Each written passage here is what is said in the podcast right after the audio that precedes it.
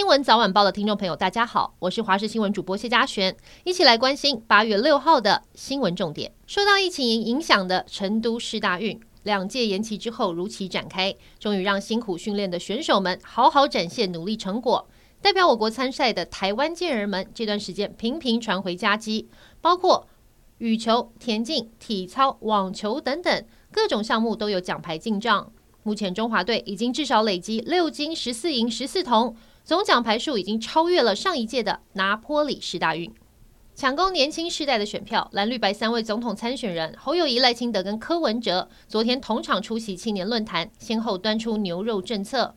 赖清德除了加重宣传、缩短公私立大学学费差距，喊话在经济上要让台湾成为日不落国。侯友谊则是提倡薪资透明化，主打自己有能力牵起两岸。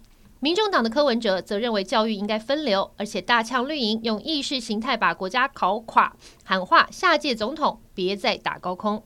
南投仁爱受到豪雨重创，不止道路都毁了，许多部落也有洗肾患者受困。国军加入救援行列，准备装备，开着救护车前往春阳村，将四名洗肾患者载下山，前往埔里的医院就医。而洗肾患者因为受困三天，很多人都出现了脚肿的情况。而台风过后，山区降下豪大雨，也造成仁爱乡有多处灾情。金英村南端的庐山部落传出有一名林姓农民失踪，让家属相当着急。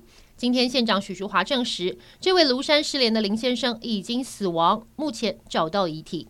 受到台风杜苏芮跟卡努影响，包括北京市在内，中国华北地区有多处降下暴雨，导致山崩土石流，造成十多人死伤，数百辆车子被冲走。中国当局为了因应洪水，确保北京安全，决定进行泄洪，导致河北屯州跟霸州市沦为淹水重灾区。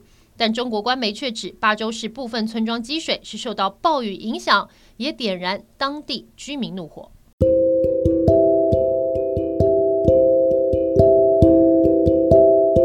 以上就是这一节新闻内容，感谢您的收听，我们下次再会。